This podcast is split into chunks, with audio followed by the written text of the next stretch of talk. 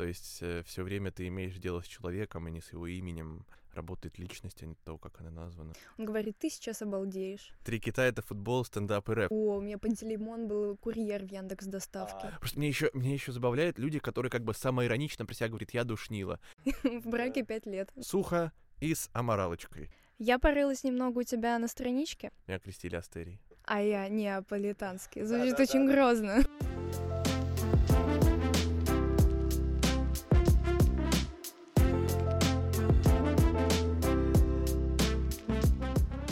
Погнали! Всем привет! Это подкаст «Помимо имен». Я его ведущая, Клеопатра Курбуа.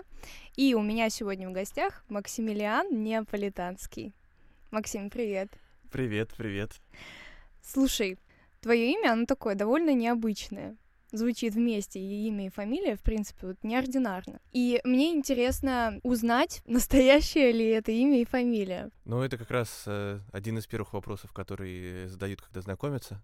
То есть, если это какой-нибудь друг из онлайна, и происходит развиртуализация, и он спрашивает, а это у вас там псевдоним стоит, там, в Фейсбуке или ВКонтакте? Я говорю, к сожалению, нет. Такой бы псевдоним я бы себе ни за что не взял, потому что это бы звучало, ну, перебором. Я тебя таким. понимаю. Да, поэтому нет, просто так получилось в паспорте, везде, на всех документах записан я так, поэтому ничего такого, никаких выдумок не было. Наоборот, когда я был, например, может быть, помоложе.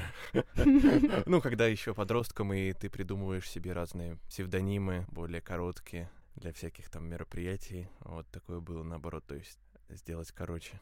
Мгм, мгм. У меня, например, знаешь, в подростковом возрасте была такая... У меня были прям серьезные комплексы с моим именем Мгм. связаны, потому что имя такое громкое, а я была, наоборот, такой очень скромной девочкой. Но у меня как бы ситуация немножко попроще. У меня в паспорте три имени стоит, поэтому я могу себе выбрать два других. Я себя называла Настей. А, Ну Вот, это как раз-таки уже, знаешь, так это поспокойнее имя. удобно, да, удобно. Ну, просто в детстве, как бы, ты еще с бюрократией не так крепко связан, и в этом смысле э, вот это длинное полное имя, оно не так сильно актуализируется, и чаще всего друзья тебя называют просто Макс, и ты просто просто Макс для всех, и все. А проблемы, наверное, возникали, когда вот в школе, особенно в начальных классах, нужно было подписывать свои работы.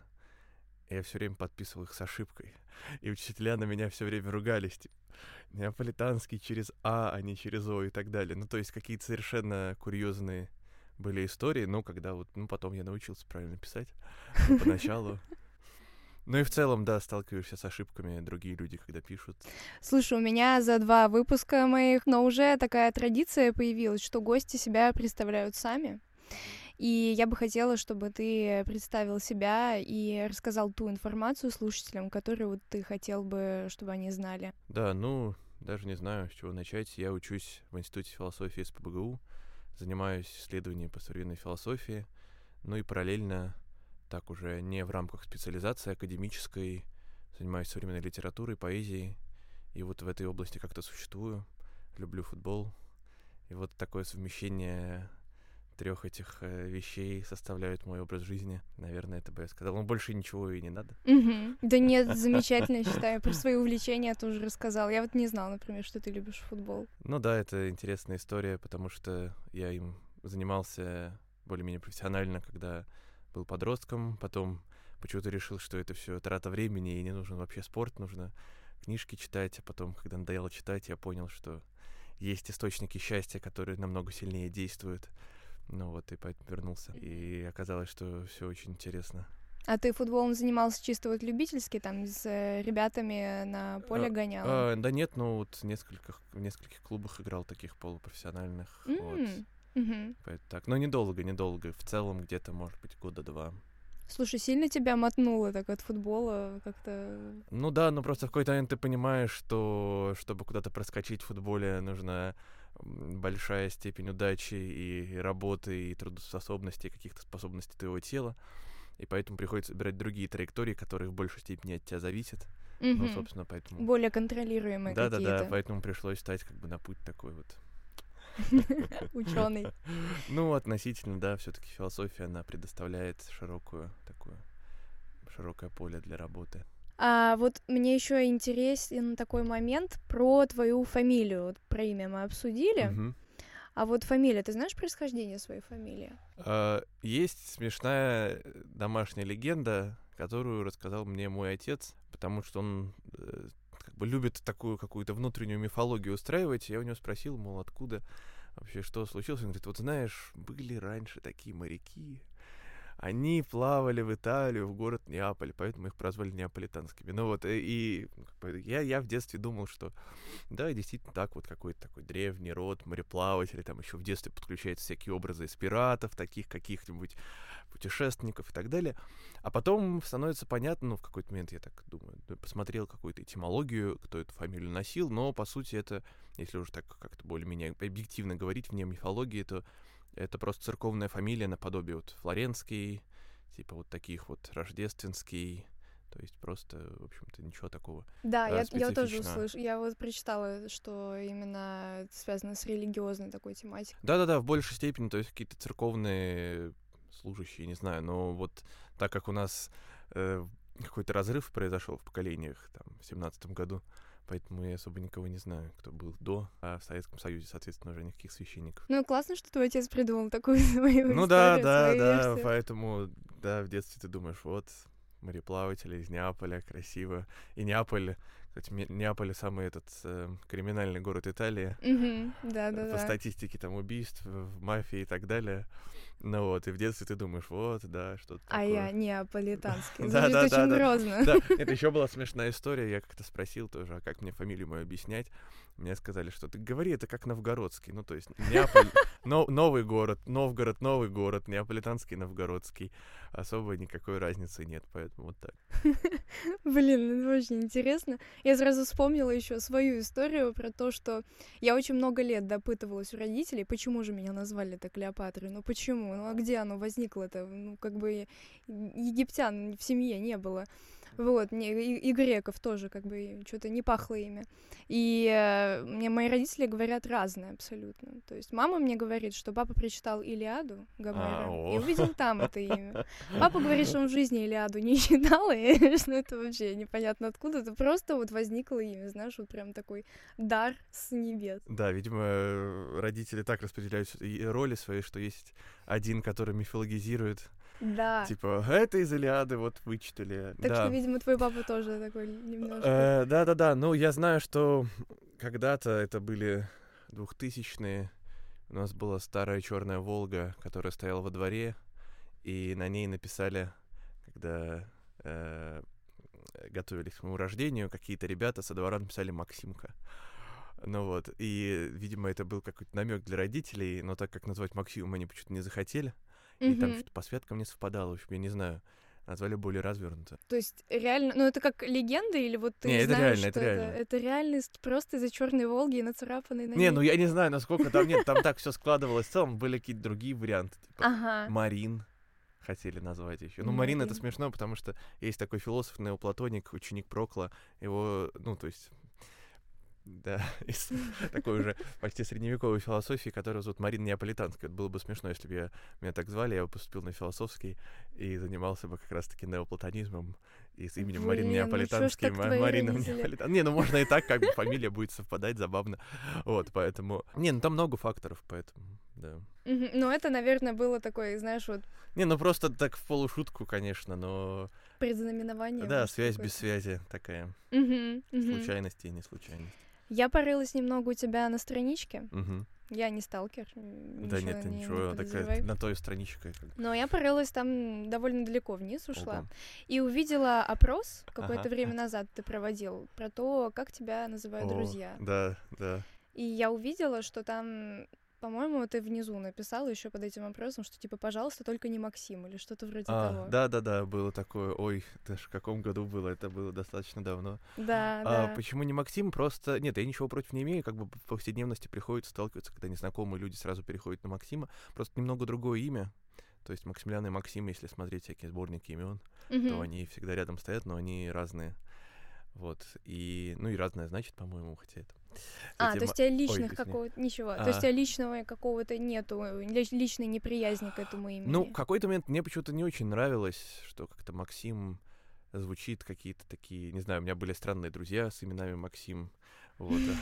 Ну, такое бывает просто в жизни, так сталкиваешься с людьми. Но потом, конечно же, эти ассоциации проходят, и, в принципе, на но просто Максимилиан логичнее сокращать Макс. И вот как бы, ну, один раз я помню, как-то раз я ходил на карате, и меня тренер там спрашивает, типа, первое занятие, ну что, как тебя сокращать, Максимилиан? Я говорю, Макс. Он такой, да не, Макс какой-то американское, давай Максим. Вот, и было очень глупо, потому что Максимилиан, типа, латинское имя римское, вот, то есть, в любом случае, это что-то не русское, ну и вот как бы с такими какими-то казусами, когда сталкиваешься, достаточно странные эффекты в итоге происходят. А ну, родители вот. тебя как называют? Макс. Макс. Ну, то есть Макс это вполне себе привычно, Максим редко. Mm-hmm. редко. То есть я обычно людям, если долго общаюсь, говорю, что лучше называй меня не Максим, а Макс. Mm-hmm. Вот. Mm-hmm. А то просто бывает у некоторых родителей принципиально, что вот я назвала тебя так, mm-hmm. и ты называешься только полным своим именем, таким вот необычным. Да нет, ну кто, не кто, Макс, кто в домашней обстановке, ну, кто да. в домашнем обстановке будет говорить это 25 букв вместе с фамилией. Я согласна, согласна. Поэтому... Тебе вообще когда-то было некомфортно из-за такого своего имени необычного?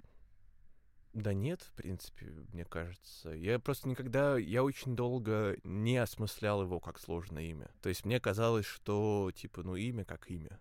То есть, может быть, более длинный. Потому что в детстве у тебя идентификация, твоя идентичность — это просто короткое имя, которым тебя называют во дворе. Соответственно, когда тебя зовут, тебя все зовут просто Макс, и ты к нему привыкаешь, а то, что там после этих четырех букв уже не так важно. Поэтому нет. Ну и потом, когда уже стали появляться какие-то, типа, вот когда я помню, к окулисту как-то раз пришел, и там женщина такая говорит, ой, да что ж за день сегодня такой вот была венецианская, теперь неаполитанский пришел. Я такой, ну уж извините, да. Просто обычно там новые знакомые, когда появляются, если они появляются просто вот в реальной жизни, то ты просто говоришь Макс, и ни у кого вопросов не, вызыв... не да. вызывает. А вот если там через сеть знакомиться, где у тебя э, полное имя, фамилия, то они потом спрашивают, да, но в принципе никаких проблем не было. Угу. Ну да, у тебя, получается, вот такое есть тут э, момент, что тебе легче, наверное, в этом плане, потому что у тебя сокращение, оно звучит обычным именем. Ну да, Максим. Макс. То есть Макс. ты просто Максим. Я, когда шла на запись, еще вспоминала о том, как я вообще общалась с другими людьми с необычными именами. И, в принципе, ну, как-то немного у меня в окружении было. Хотя вот у меня так получилось, что именно в школе у меня в классе было довольно много ребят с необычными именами, и поэтому тоже вот не было у меня там никаких э, случаев там буллинга, не знаю, не дай бог. То есть мы этого всего не знали. Потому что так получилось просто, что мы были компашкой, и нам было классно. Вот, и я пыталась вспомнить, когда у меня было последнее какое-то такое знакомство с человеком с необычным именем. И это было в институте, я помню. А, это было вот в контексте того, что мы друг с другом просто знакомились все, только вот пришли учиться, я в Герцена училась, а, и ко мне подошел парень, я спрашиваю, типа, ну как тебя зовут? Я только рада знакомиться с новыми людьми. Он говорит, ты сейчас обалдеешь. Я думаю, ну... И он такой, Александр. Вот, я говорю, ну, давай, что ты там показывай. Он такой, я Дарий. Я говорю. Ну, Дарий. Забавно, забавно. Да, я Клеопатра, вот так вот. В браке пять лет. Нет, ладно, шучу. Но это должно было быть дальше. Да, какая-то такая древнеримская история. Да, и, ну, мы не общаемся, так получилось. Ну да, человек, который начинает знакомство, сейчас обалдеешь, какое у меня имя. Мне кажется, меня бы это вызвало вопросы. Кстати, да. Я не особо никогда этим не хвасталась тоже, так что... А вот ты когда последний раз э, встречал человека с необычным именем? Не знаю, смотря какое имя считать необычным, то есть для меня, меня очень легко удивить, например, имя Герман тоже вполне удивляет. Серьезно? Ну да, ну, ну, ну то есть как бы, я не знаю, как бы для меня это не так существенно, когда я встречал. Ну, у меня вот есть мой хороший друг, у него имя Эдиль, не знаю, да, как-то раз встречал человека по имени Максимилиан тоже. Было приятно познакомиться. А, Пантелеймона как-то раз встречал. О, у меня Пантелеймон был курьер в Яндекс Доставке. А, ну вот, у меня как-то был таксист по имени Адам. Вот, О, Адам. Вез, вез меня в рай. Вот.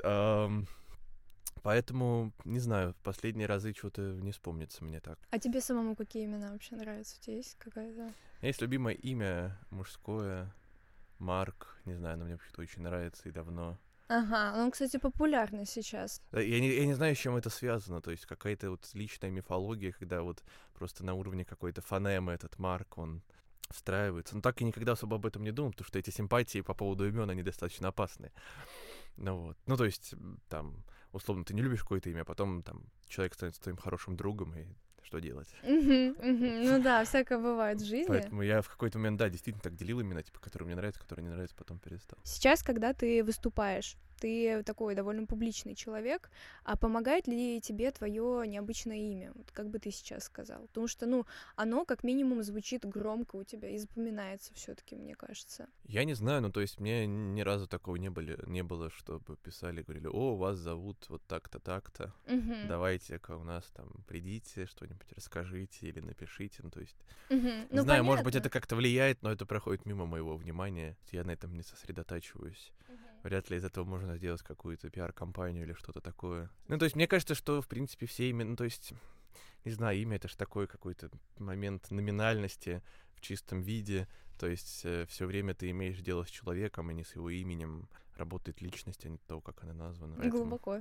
Да, какой-то афоризм получился, я не хотел. Да не, красиво, красиво. Смешно. Я вынесу это потом в Ага. Одну из этих фразочек. Да, смешно. Да, да, да. Меня еще крестили тоже запутанно. О боже, тебя крестили еще. Да, ну, когда я маленький совсем был, меня крестили Астерий. Астерий? Да, это смешная история тоже. Ну, то есть, э, там по святкам Максимилиан как бы имя выбрали, но она э, не подходила, чтобы покрестить в этот день. В итоге Астерий. Я увидела тебя вживую, твое выступление, и но оно было реально классно. Во-первых, да, хочу тебя поблагодарить, было реально интересно. Спасибо. Ты Спасибо. очень э, круто и понятным языком, самое главное, рассказал. Ну, попросили понятно, поэтому. Да, да. Просто вот людям далеким от философии, кто луцен слово услышать было, да, непривычно. Да. И я бы хотела попросить тебя рассказать про свои публичные выступления и про свой какой-то вот личный путь в этом. А, потому что, ну, ты правда очень классно держался, и прям вот видно, что ты как рыба в воде на сцене. Тебе всегда было так легко, или это пришло с, э, со временем, это какое-то умение у тебя выработалось выступать? А, непростой вопрос. Не знаю, этот процесс я как-то не отслеживал, но просто в какой-то момент, когда у тебя уже много вот этих наговоренных часов, у тебя просто появляется навык вот этого как бы самозаводки такого, когда ты, ну, то есть, понятное дело, что в этом есть какой-то элемент аффектации и ритуальности. Э, как-то раз э, одна вот э, преподавательница с факультета сказала, что ну вы же понимаете, что вот эти утренние лекции для нас, преподавателей, это способ раскрутки утренней. То есть мы прочитали, и все, и мы проснулись. Uh-huh, uh-huh. И мне очень понравилась эта мета... Ну, то есть это не метафора, это реальная практика такая повседневная, потому что ты вот тоже должен как-то себя вот так подкрутить, чтобы что-то рассказать, и потом уже вот на этой волне дальше что-то делать. Но, конечно, это приходило постепенно, хотя какого-то страха перед сценой у меня никогда не было. Mm-hmm. То есть я помню в школе вот эти смешные всякие концерты, э, ну, то есть смешные и одновременно милые такие, такая самодеятельность безобидная, когда там вот поздравляем всех там, с 8 марта, например. Mm-hmm, mm-hmm или еще что-нибудь, какие-то 1 сентября, и ты там какой-нибудь ведущий на концерте, твоя задача там читать с листочка, и ты такой думаешь, о, как здорово. Ну, ну такой, такой опыт был у меня, это достаточно забавно вспоминать. Ну и потом как-то постепенно, постепенно. А, я, я думаю, мне отчасти помогла пандемия, потому что я решил, что, ну, то есть много свободного времени, я решил, что можно записать какие-то материалы, которые у меня есть, как бы рассказать их в формате лекции и просто записать на диктофон и выложить. То есть не через Zoom, не в прямом эфире, не вживую, а просто вот ты сам рассказываешь, записываешь и потом просто выкладываешь, и э, все слушают. И вот какой-то момент вот это количественно сработало, и вот э, навык, он появляется, и ты можешь быть в любом состоянии, но если тебя просят, говорят, вот так срочно через полчаса должен вот выйти что-то рассказать по теме, которой ты занимаешься, и ты быстренько себя собираешь или пересобираешь, и выходишь и говоришь. Ну и в какой-то момент, конечно же, вот это появляется, но здесь еще большую роль играет аудитория, и понимание какой-то значимости. То есть это соотношение пространства и количества. То есть, например, вот если маленькая комната, и вот здесь бы собралось, например, пять человек.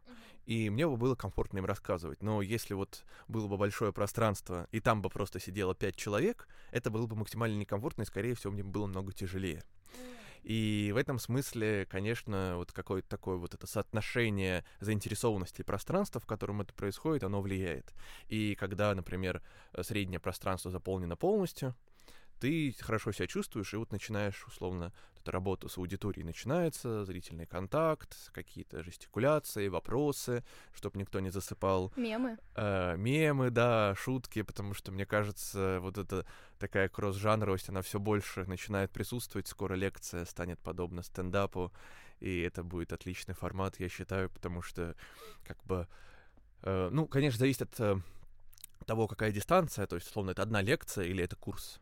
Вот, и там нужно как бы рассчитывать свои силы, но когда это одна просто лекция на неделе, то, конечно, ты такую, она приобретает больше оттенок публичного выступления, чем если это длительное такое, э, длительное какое-то мероприятие, там, например, 10 встреч, вот, то ты там уже силы как бы... Экономишь. Раз, да, экономишь, ну и опять же зависит от аудитории, то есть, э, условно, мне э, не раз приходилось читать лекции детям, ну, старшеклассникам в большей степени, конечно, э, тоже по философии, про поэзию, литературу, и вот они, конечно, очень... Сложная аудитория, Нет, да? нет, нет, нет, наоборот, это очень mm-hmm. здорово, они очень, то есть, э, потому что как бы я и сам еще не, не так далек от них, и вот такой, получается, достаточно а, точное такое контактирование, сцепка, потому что еще один язык и вот этот, э, вот этот один язык, он мне очень нравится, потому что как бы, вы еще пребываете в одном поле каких-то отсылок, цитат, э, шуток и так далее. Mm-hmm. Вот. Ну и чаще, если это что-то современное, и ты современным школьникам расскажешь там про современную философию или литературу, то им это очень, ну, по большей части интереснее, чем там про что-то, а, то, что было позже слушать. Mm-hmm. Я просто могу тут вот провести а, общую тенденцию, потому что я выступаю со стендапом как раз-таки. Я участвую в открытых микрофонах много, и э, вот это очень, конечно, схоже с тем, ну, это тоже, тоже понятно, это тоже публичное выступление, во-первых, uh-huh. а, и там ты приходишь и выступаешь вообще на незнакомую тебе публику, которая даже в тебе, может быть, не заинтересована. Uh-huh. И вот просто самое главное, мне кажется, в любом публичном выступлении это получить какой-то фидбэк, получить какую-то обратную реакцию, энергетику, потому что ты потом именно этим и наполняешься. А если этого нет, то ты выгораешь. То есть uh-huh. у тебя были, да, такие ситуации вот неудачных каких-то mm-hmm. выступлений? Выступлений, что ты Да, прям... да, бывало такое, но, может быть, еще не так часто, как это могло бы быть, возможно. Да, просто, как бы, когда стендап, там фидбэк быстрый, то есть посмеялись, похлопали, и ты счастлив. А с лекцией, в принципе, тоже можно, когда ты делаешь шутки, да, и все смеются, и потом задают вопросы активно, вовлеченно. Ну, это такие крючки, которые ты да, да, да, да, да, этот фидбэк ты под, как бы подцепляешь и понимаешь, хорошо или это не очень. Ну, то есть э, опасно здесь не стать таким кринжовым преподавателем, который шутит несмешные шутки, mm-hmm. и такой типа, ну что? Ваш, ваш, ваш фидбэк, где же он? Ну вот, ну то есть здесь нужно, конечно, тоже знать такую вот грань, но условно это называется, да, все какие-то траектории такого вот э, работы с аудиторией. А, но насчет неудачных выступлений, вот, например, когда ты в зуме что-то рассказываешь, как бы это сказать, с одной стороны, ты меньше контакта с людьми, но с другой стороны, меньше вероятность неудачи, потому что ты э, сидишь дома, тебе комфортней, и ты как бы уже вот то, что ты в интернет-пространстве, в зуме этом, mm-hmm. в онлайне, дает тебе некоторую такую как бы, презумпцию невиновности, если что-то пойдет не так, потому что, как бы, ну, что, мы все тут, у нас технологии, если что, как бы они нас устраняют. А так, да, как-то раз, вот если так вспоминать, наверное, одно было такое выступление мое, была лекция тоже, и там была странная история, потому что она была вечером, сильно вечером, и там до этого еще была одна лекция, которую записывали. А так как я задал, э, сказал, что это у меня будет не лекция, а семинар, типа какой-то практической работой, сказали, что, ну, потом я пришел и смотрю, камеру убирают. То есть, когда, например, ты что-то говоришь, и мало людей в зале, но ты это делаешь под запись, то получается лучше, потому что ты знаешь, что как бы на запись надо работать, условно.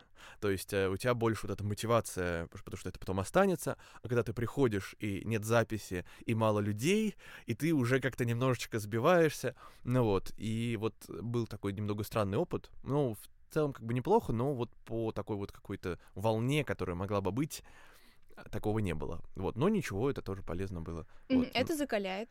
Да, это закаляет, но это просто как бы вот как раз-таки здесь и нужен то, что называется условно профессионализмом. То есть без разницы, кто будет и кто придет. То есть ты даже если будет один человек, даже если никого не будет, ну, конечно, как, как бы если никого не будет и просто самому себе читать немного странно, это уже как Франциск Осийский делал, когда он камням читал молитвы э, птицам и зверям. Ну вот, но все равно вот, э, по крайней мере, у нас на, факуль- у нас на факультете э, часто такое бывает, то есть мало людей ходит, и вот преподаватель там читает лекцию для двух людей. Мгм. Или для одного даже. Да, такое да. было, такое было. И потом, конечно, преподаватель этого человека, он ему благодарен, до конца семестра благодарен, но вот, да, вот случается, и тоже с этим надо работать, конечно. Ну, то есть, это часть работы. Да, я тебя понимаю прекрасно. Мне очень нравится еще цитата, вот недавно услышала, но это опять-таки насчет стендапа, но я думаю, применимо ко всем публичным выступлениям, что э, людей-то, в принципе, рассмешить легко, но сложно их рассмешить именно в пятницу, именно в 8 вечера, именно вот в какой-то определенной аудитории. И Мгм. то есть это уже называется профессионализмом, когда ты можешь в любой ситуации, в любое время, в любой момент вытащить из людей нужную тебе реакцию. Ну, мне кажется, со стендапом еще сложность такая, что люди приходят на само мероприятие, где у них есть надежда на то, что они будут смеяться. И то есть они вот к этому смеху готовы, и то есть тебе нужно вот, э, как в психоанализе юмор э, определяется, что юмор — это когда есть какое-то закрепленное означающее, которое тебе вот за него надо закрепиться и вот сделать такое смещение. То есть это всегда какой-то закреп. Мгм. И условно, когда мы шутим в повседневности, есть такой момент, что у нас уже что-то закреплено, какой-то человек, который стал мемом, например, и мы как бы про него шутим, и все в контексте понимают. А на Мгм. стендапе, ну то есть, вот многих смотрю э, стендаперов и смеюсь достаточно редко. То есть есть очень небольшое число э, вот, авторов, как их назвать, э, выступающих, которых я, над которыми я правда смеюсь. Ну, то есть, а по, по большей части вот из-за из этого проблема, что проблема из-за того, что у них нет этого закрепленного означающего, за то, что им не, не, не за чего э, цепляться, им нужно как бы самим его создать. И вот и создать, и в то же время его развинтить, чтобы был этот контекст и была шутка. А Вот. В этом смысле мне нравится вот почему-то, не знаю, вот, э, такой стендапер есть э, Сергей Орлов. Вот, и он, по сути, он даже не шутит, он рассказывает просто истории своей жизни. Вот, и это совершенно, мне кажется, ну, то есть, вот, и, и- то есть, как бы послушать историю смешно, это смешнее, чем просто, типа, а вот знаете, у меня вот девушка была, и вот, ну, то есть, какие-то вот такие М, Я э, поняла, чём ты придуманы. То есть он рассказывает, помню, у него была замечательная шутка, он говорит, типа, ну Россия же это свободная страна. Ну, То есть это, это, это, это не шутка, он просто сказал, что написано там, типа, в Конституции. Россия свободная, там, демократическая страна. И всем, ну, и зал разорвался, то есть всем стало очень смешно. Ну вот, и вот это, мне кажется, отличный способ. Да, слушай, это, конечно, интересный феномен. Удивительно, что мы к этому пришли сейчас, к стендапу. Я, если честно, я не думала что ты смотришь и увлекаешься этой Не, темой. я смотрю, да. Вот, а, но мне кажется, тут еще большую роль играет какая-то вот искренность все-таки в подаче. То есть Мгм. а, именно вот от Сергея Орлова, именно в его образе, это выглядит очень органично. Все, что он делает, все, что он говорит. Конечно, если бы он там начал какие-то вот эти заходы, что, а знаете, там моя девушка, хотя он говорит про свою девушку Да-да-да. очень много, но вот именно в его какой-то органике, в своем стиле он говорит, у него это заходит. Да, но я согласна с тобой, что есть вот сейчас какие-то уже такие темы в стендапе, которые, ну, просто вот уже стыдно обыгрывать, уже все их обыграли раз сто, там, про, про то, какая у тебя жена плохая, условно Мгм. говоря, знаешь, там Да, шутки про темы. детей. Да. а, или я помню, просто сам- когда меня просто вот такой испанский стыд пробирает, когда какой-нибудь стендапер шутит шутку из какого-нибудь мема. М, И это, это настолько, ну то есть такое встречается, и причем как бы на достаточно больших шоу, и это совершенно, ну, ужасно смотрится. Это кринж, да. Это ужасно, да. Я сразу думаю, господи, ну как? И очень часто, я не знаю, с чем это связано, как бы это ни в коем случае не Джим с, с моей стороны, но просто это вот чаще делают как бы э, авторы, которые, ну там, условно, старше, может, 35 Или старше 40. То есть для которых вот этот интернет-юмор, он для них как бы еще немножечко такой эксклюзивчик. Да, Ну да. вот, потому что как бы для нас это настолько часть вот продолжения руки, условно. Да, да, ну, то есть Поэтому- перегоняют их уже. просто в Да-да-да, каком-то плане. перегоняют. Уже все успели пошутить про это, а человек Да, это забавно. еще не дошел. А как ты вообще, вот мне интересно, как ты смотришь на стендап э, как э, часть жизни сейчас. Ну, то есть это стендап сейчас он быстро развивается, Мгм. он становится Стендап это новый рэп, да? популярен. Да, стендап это новый рэп.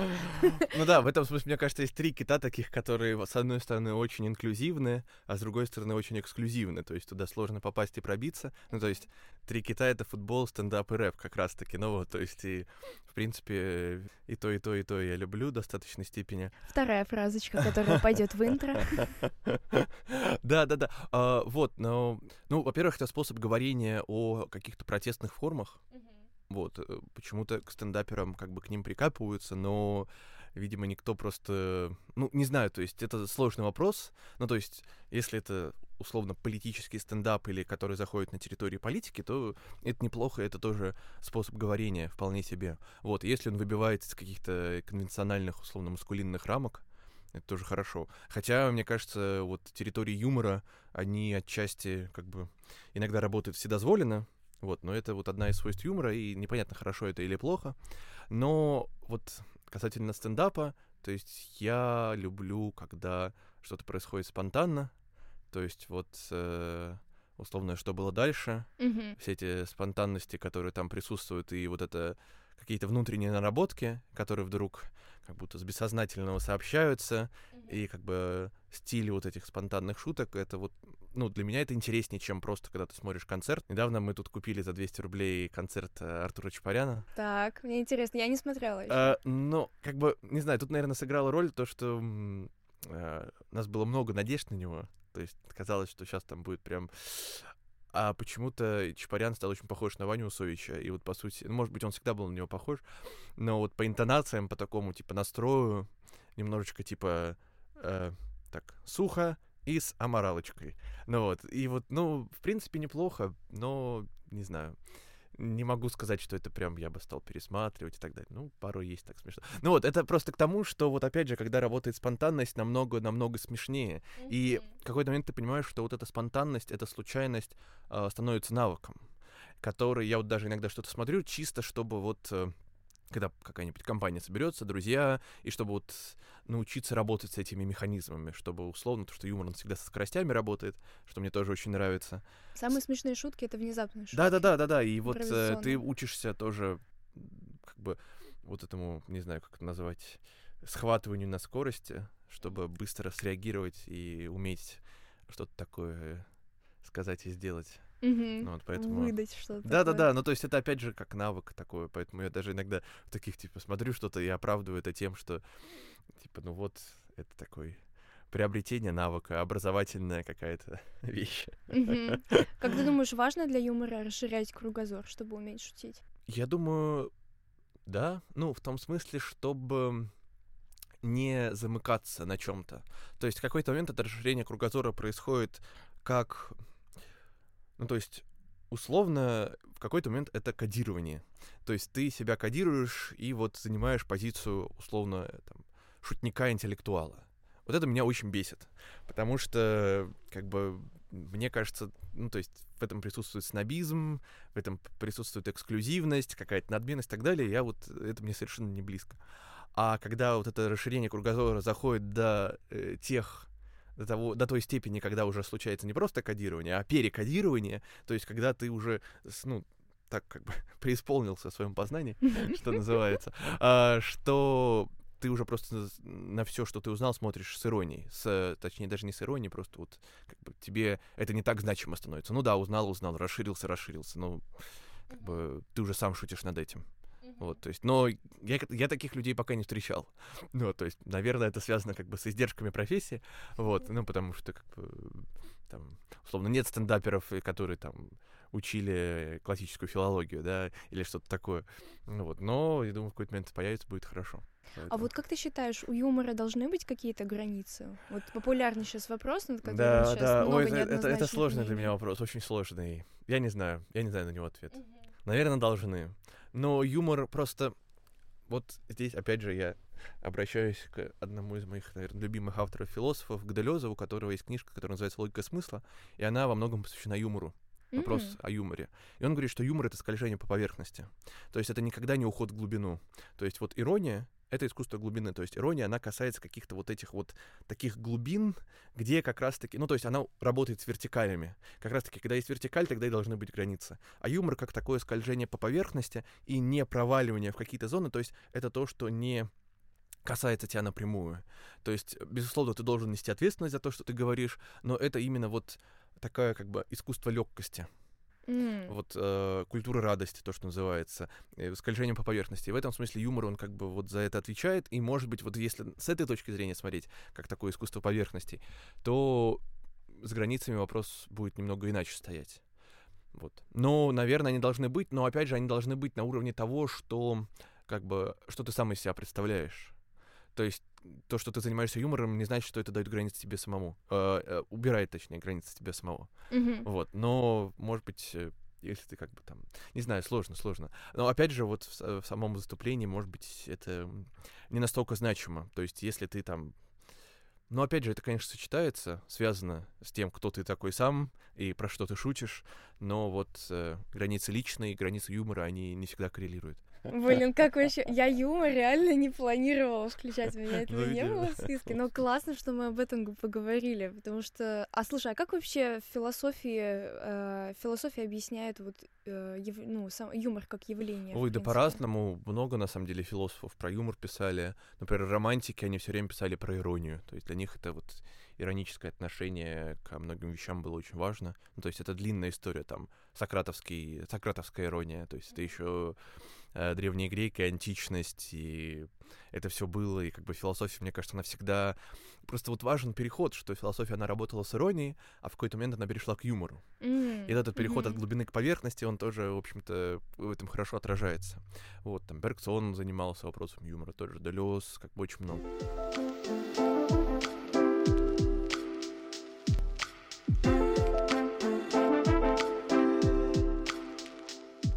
перейдем сейчас опять, наверное, к твоей деятельности вернемся. Я была в шоке, что тебе всего 20 лет. Да. А, просто я не знаю даже, не, не могу точно объяснить, почему меня это поразило. Просто тебе 20 лет, ты занимаешься такой прям внушительной деятельностью. Я не буду там тебя, я так поняла, что ты не любишь, когда тебя там перехваливают, да, нахваливают, да, да. но просто там сравнимо с другими людьми твоего возраста, у всех, понятно, разные интересы, но у тебя реально такая уже какая-то прям э, такая внушительная деятельность. Ну, на самом деле внушительная, то есть я бы был рад отказаться от этой деятельности, то есть как бы я бы был рад ничего не делать и быть спокойным. Но очень часто я сталкиваюсь с тем, что я, например, говорю, нет, сегодня я буду отдыхать. Mm-hmm. Но в голове начинает какая-то рождаться тревожность, которая тебя заставляет, нет, надо что-то сделать, и тебе приходится руководствоваться ей что-то делать. То есть ты вот какая-то, вот я не знаю, как это назвать, какое-то расстройство, видимо. То есть вся эта деятельность, она не то, что я прям такую вот, хочу там горы свернуть, все это буду делать, а это скорее какой-то вот э, не знаю, ход от обратного. Ход, чтобы успокоиться, чтобы что-то сделать, и потом два дня жить спокойно. Угу. Блин, вот ты опередил мой вопрос. Я хотела да. спросить, как ты сам себе объясняешь, почему у тебя такие, ну, амбиции, почему ты этим занимаешься? Я бы не назвал это амбициями, это просто, опять же, способ как-то... В хорошем смысле. Ну да, да, да, в хорошем, даже в хорошем просто способ успокоить себя. То есть, условно, есть какие-то, не знаю, какие-то большие фигуры со стороны тело общества, да, которые, которые как-то как будто на тебя смотрят и заставляют тебя, да, вот, да, это, наверное, эту тревогу вызывают. Ну и сам ты как бы тебе приходится играть по этим правилам, поддаваться этой тревожности и что-то делать. Хотя я бы был рад тоже, чтобы когда-то наступил такой день, mm-hmm. когда я просто встану, выпью кофе, пойду на прогулку, там, не слушая лекцию, не делая ничего полезного, потом приду домой. Ну, то есть, как бы вот такое, такое что-то спокойное и то, что тебя не тревожит, потому что чаще всего, когда ты ничего не делаешь, сразу появляется чувство вины. Mm-hmm. И это ужасно, и не знаю, наверное, надо как-то с психотерапевтом это прорабатывать. И, в общем-то, я был рад, рад от всей этой деятельности, хотя, конечно, опасно так зарекаться, знаешь, раз, раз, и она все куда-то исчезнет. Вот, но я хотел бы еще тут добавить, что очень часто приходится сталкиваться с моментом, когда у тебя нет никакой мотивации, когда у тебя такое около депрессивное состояние, выгорание условно, и все это есть. И я бы сказал, наверное, еще, что в последнее время, то есть вот, например, 21 год, он был какой-то сверхактивный. И вот такое ощущение сейчас, что это какой-то год такого, ну не то что перерыва, но когда ты уже спокойнее ко всему этому относишься, не так, э, не, нет такой порывистости. И чаще всего, то есть деятельность, вот сама эта материя какой-то интеллектуальной формы, которую приходится осваивать, она постоянно сопротивляется. И тебе с этим сопротивлением приходится постоянно работать, и часто это достаточно тяжело и неприятно. И ты все время там раздражен, mm-hmm. уставший, поэтому как бы мне очень нравятся все эти формы, которые э, по сути не требуют такого сопротивления в той форме, которым ты ими занимаешься. Ну, то есть, опять же, футбол, там русский рэп, стендап и так далее. Вот, поэтому я постоянно пытаюсь менять эти регионы, делать такую, как бы, э, как карты тусуются в колоде, постоянно перемешиваясь, создавая новые запутанности. Uh-huh, uh-huh. И вот что-то такое приходится деятель, э, делать.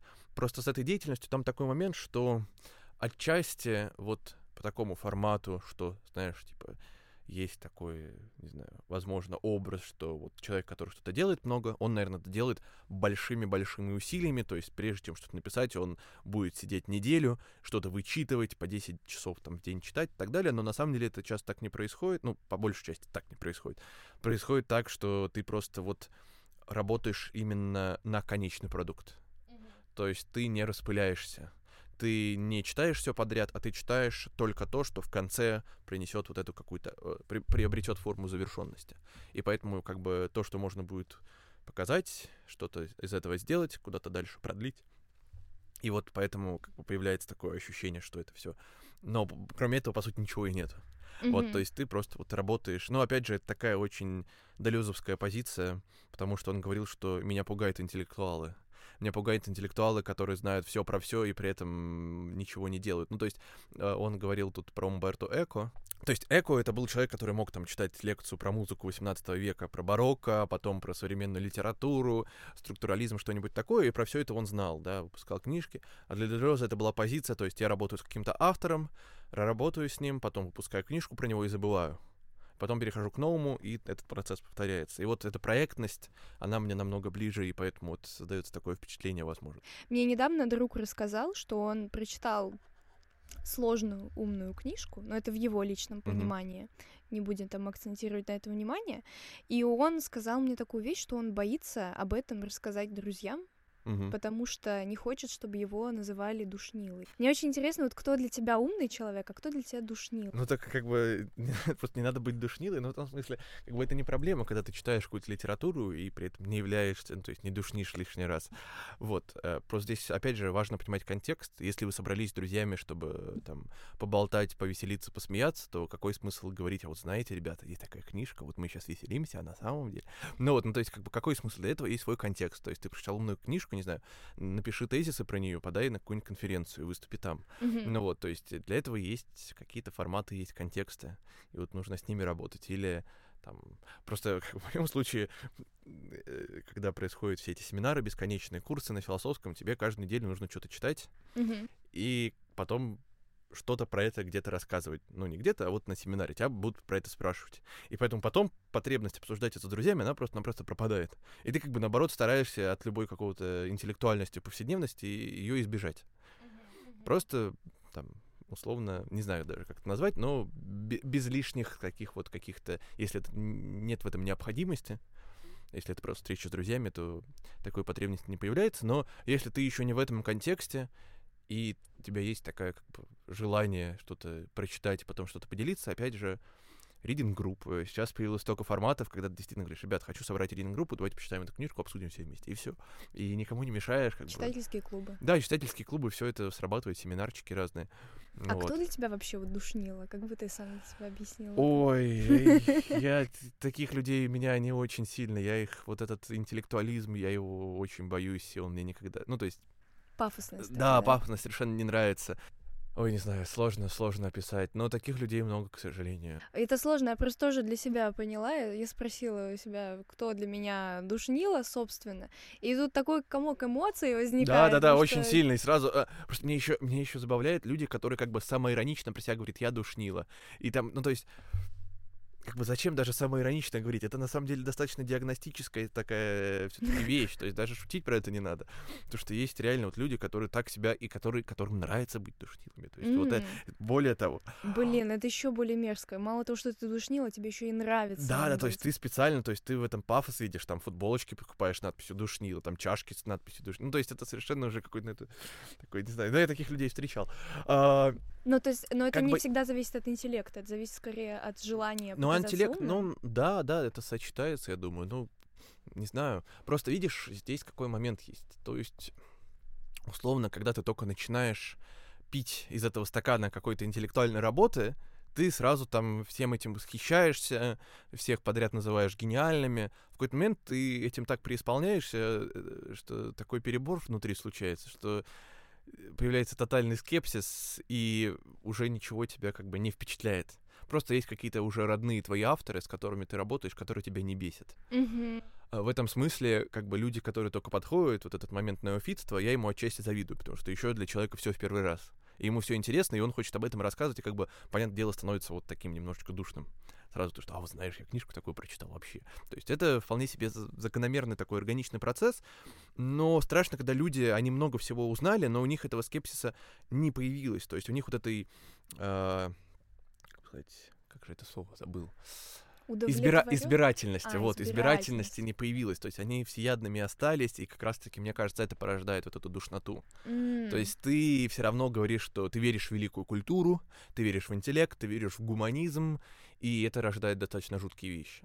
То есть вот антропоцентризм, про который говорил, он тоже из этого растет. В принципе, великая человеческая культура, там, культура, которая преобразует природу. Меня это все очень пугает, все эти вещи связаны такой внутренней репрессивности. Вот поэтому с одной стороны, это хорошо, что, ну, то есть, например, если ты преподаватель в университете, приходит студент, который говорит, ой, я тут книжку прочитал, такая интересная, давайте проговорим. То есть преподавателю это нравится. Но когда там с друзьями это, и, в общем, надо, надо это избегать. Да, То надо есть... контекст смотреть. Да-да-да, контекст, контекст очень важен, и все люди, которые там, не знаю, условно, вся эта эстетика типа Бродского, эстетика типа Тарковского, Достоевского, вот этих всех вот таких вот, которые там верили в язык, верили в культуру, меня это все очень сильно от, от, отталкивает и триггерит. Нет, только не это, ребята. Mm-hmm, То есть их можно рассматривать в контексте, почему бы и нет, они были отличные ребята, но вот восхищаться... Нет, пожалуйста, вот. Ты думаешь, у людей это возникает из-за недостатка избирательности, как ты сказал, а, и какой-то критики? Я внутренней? думаю, не... отчасти от этого и отчасти недостатка контекста. Mm-hmm. То есть, условно, если вы там прочитали Ницше и такие, о, Ницше гений, или там Камю, Камю во Франции считается шкалярским философом, то есть его никто там всерьез к нему не относится. Но вот Камю у нас издается, и вот вы читаете Камю, и такие, о, Камю там вообще. А если там когда ты учишься, там, условно, на философском или на каком-то гуманитарном факультете, тебе приходится там с первого курса читать какие-то философские тексты, и когда ты доходишь до камю, тебе уже понимаешь, что как бы ничего нового на Земле не придумалось, и никакого эффекта на тебя не производит. И вот здесь вот такой момент, что вот опять же переполненность контекстами. И просто, опять же, мне кажется, наверное, есть просто люди сами по природе какие-то скучные, скучные, которые не любят культуру радости, а любят культуру осуждения, культуру жалости, ну, условно, христианскую парадигму, э, линия Платон-Гегель, когда есть вертикаль, когда есть что-то высокое и что-то низкое. Что-то такое, там, определенное. Да, вот это, вот это, это, да, это устоявшееся. Не слушайте мой подкаст. Если вы душнило, отписывайтесь, пожалуйста, сразу. Манифестом. У тебя в биографии написано, что ты несколько лет прожил в Индии. Ага. Да, было такое. Просто так написано, но на самом деле это не то, что вот прожили, прям на 10 лет уехал, потом вернулся. Это складывается в совокупности, наверное, в года 4, угу. которые были по, по ну, постепенно, с лакунами. Такие периодические Да, периодические поездки. наезды по три месяца где-то. Вот, угу. просто родители ездили туда. Э, сначала по работе, потом просто так. Слушай, ну это такой крутой опыт. И в каком возрасте ты вот ездил? Четырех лет я ездил туда. Четырех лет каждый год до 13. То а есть... пи- расскажи, что для тебя Индия вообще? Ой, не знаю, Индия это вот как раз страна, не знаю, это просто совершенно другой опыт. Это опыт такой постколониальности, когда ты понимаешь, что все твои практики, все твои повседневные идеологемы, они больше не работают. Ты просто приходишь и понимаешь, что все иначе. Вообще все по-другому. Да, да, да. И тебе угу. нужно просто перестать смотреть на это с европоцентричных позиций и просто влиться в это. Угу. В этом смысле приобрести какие-то навыки условно индийского существования этих модусов, которые там есть, и с ними уже как-то действовать по этим траекториям. но как бы это страна, которая, понятное дело, очень контрастна, ну то есть какая страна не контрастна, и которая заставляет тебя много-много удивляться. Не знаю, но для меня, видишь, здесь какой-то элемент такой прустянский есть, типа, или обломовский, когда вот ты вырастаешь и скучаешь по своей обломовке, когда ты вырастаешь и скучаешь там по там, печенье Мадлен вызывает в тебе что-то такое, что было в тебе детство. То есть для меня это в первую очередь как для ребенка было пространство игры. То есть ты приво... тебя туда привозят, есть какие-то дети другие, это могут быть индийские дети или тоже какие-то вот э, которые приехали, и ты вот с ними играешь, и вот сейчас я вспоминаю Индию, то это вот воспоминание про какую-то такую вот, вот эти внутренние пространства игры. Для тебя это все какая-то полусказочная вообще территория. А я ездил туда последний раз в 18 году, то есть когда мне уже было 17 лет. Вот, это был немного другой опыт. Mm. Ты немного все по-другому понимаешь. Уже спустя несколько лет, то есть. Да, да, да, был перерыв, был перерыв, потому что а, из-за того, что я туда уезжал на зиму, то есть mm-hmm. это школьное школьное время, mm-hmm. когда надо было учиться, я очень плохо учился из-за этого. Ну, то есть не только из-за этого, но, в общем, я приезжал из Индии, оказалось, что половина программы уже пройдена, а я там как бы вроде бы делал уроки, но, понятное дело, как бы как, как, ты сам занимаешься. За окном Индия, вы что, какие да, уроки? Да, да, да, да, то есть особо это не, не, не имело какой-то эффективности. Вот, и в какой-то момент я понял, что нужно как-то за голову убраться, и, в общем-то, это коррелирует то, что я уезжаю, то, что я плохо учусь. Ну вот, и вот поэтому в какой-то момент я сказал, что нет, я сделаю перерывчик, не поеду. Это было в седьмом классе. Как на тебя, как, как вот на человека сформировавшегося, повлияла Индия? Как она тебя а, сформировала? Мне кажется, немножечко Индия, она размывает личные границы. То есть ты понимаешь, что понятие личных границ, оно очень искусственно. То есть я, вот, я себя воспринимаю как человека без личных границ потому что вот этот опыт, когда ты условно, когда индийцы, они стоят в очереди, они все стоят вот максимально-максимально близко, то есть никакой дистанции вообще нет. Или они могут идти по улице и, например, подойти к тебе и сказать, типа, там, похлопать тебя по плечу, то есть тебя напрямую патронус, так приобнять, что-то тебе сказать, спросить, как пройти и так далее. То есть не знаю, как это, понятное дело, там, личные, понимаю, личные что... границы такой э, существенный вопрос. Но, то есть в моем опыте, как бы, как на меня это повлияло, то есть ты вот очень сильно расширяешь рамки, э, в том числе рамки какой-то брезгливости. То есть ты вот эта брезгливость, какое-то отношение к чистоте, оно тоже существенно меняется.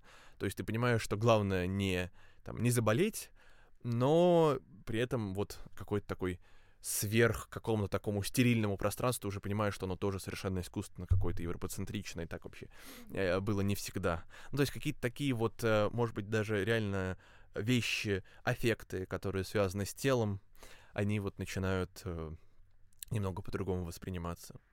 Я училась в Шанхае несколько месяцев, и там похожая история. Я, я когда приехала, я была в шоке от того, что я про себя поняла, насколько мои какие-то принципы, они вот либо искусственные как uh-huh. раз, либо очень подвижные. То да, есть я да. могу жить и в том обществе, и в этом. Uh-huh. И мне первое время было некомфортно, но потом как-то адаптируешься, и вот тоже, опять-таки, что касается там каких-то э, правил гигиены, там... Uh-huh э, личного пространства, которого там, ну, оно другое.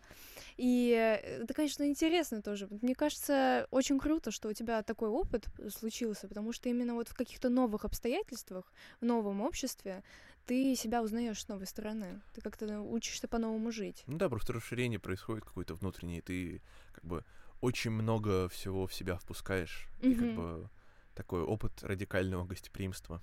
А ты пока жил в Индии, ты учил хинди? Нет. Нет, ну то есть э, там по большей части говорят на английском. Угу. Даже, то есть это не Даже было. на таком смеси хинди английского, хиндийский называется. Mm. Вот, типа, там тебя спрашивают, where are you from, ты говоришь, I'm from Russia, они не понимают, потому что нужно говорить Россия. Россия? Да, вот такие там. Мне очень нравится хиндийский. Россия, да, или там, например, там не ten, 10, а tent, Тент. И это нужно сказать, потому что тен они не поймут. Ну, ну то есть я помню там... Типа, Блин, классно. И вот всякие такие моменты. То есть так, вот эти какие-то словечки ты помнишь еще, да? Ну, что-то такое. Ну, приходилось, потому что... Конечно. Тебя просто не поймут без этого. Блин, интересно. Это забавно, да. Слушай, вот у меня есть информация, что твой отец э, занимается ведической культурой. Ну, опять же, переводы, то есть э, индийская, индийская литература, условно, какая-нибудь Бхагавадгита, тексты, вет, э, книги, писания Двайта Виданта. То есть это часть индийской философии. Ага. Вот, но у нас она называется ведическая культура. Ну, в принципе, ведическая культура, культура вет. В общем-то, ничего такого специфичного в этом нет. Ага. Вот просто ага. Как индология какая-то. Просто вот я загуглила, мне Ага. стало интересно. Так. Ну, нашла вот Ага. Сергей Неаполитанский. И мне очень стало интересно, тот ли это Сергей Неаполитанский, Ну, президент фонда ведической культуры. А, да, наверное, тот, но это было давно. Это, было, было, давно? это были лихие 90-е, 2000-е. То есть, когда вся эта литература стала доступна, мгм. и стала возможность, например, там вот все эти кришнаиды 90-х, вот это вся похожая история. То есть, когда вот эти веселые митинги с людьми в белых одеждах, с барабанами, которые вот идут шествием по Невскому проспекту. Да и сейчас такое бывает. Да, тоже. но уже, конечно, в меньшем количестве Да. их сразу разгонят, к сожалению. Вот так бы было весело, конечно. Мгм. Вот. Слушай, ну, э, то Но есть это он из- переводом из, занимается того сейчас. времени, да. Ну да, сейчас по большей времени, э, по большей части, да, перевод, перевод. Просто вот мне так интересно, твой папа, получается, он такой человек, увлекающийся эзотерикой. Ну, он раньше им увлекал. Опять же, он увлекался, мне кажется, даже больше со стороны такой вот. э, ну, то есть, эзотерика хорошо продается, условно. И то есть, когда ты понимаешь эти механизмы, особенно если это двухтысячные, и вот когда это просто всплеск, и ты понимаешь, как это работает, и, в принципе, начинаешь тоже как-то с этим э, что-то действовать. Но сейчас он, конечно, скептически ко всему этому относится. Он не- А, не, да? не- не связан с этим почти что никак. А, потому что вот это мне момент все интересовал. Да, да, нет, нет, такой- нет, он не такой эзотерик, который там, типа, о, сейчас к нему приедем в гости, он там будет какие-то истины говорить, типа, хорошо быть хорошим, плохо. Жечь там Э, Да, хорошо быть хорошим, плохо быть плохим. Нет, он сейчас, наоборот, там, квантовой физикой увлекается такими вещами.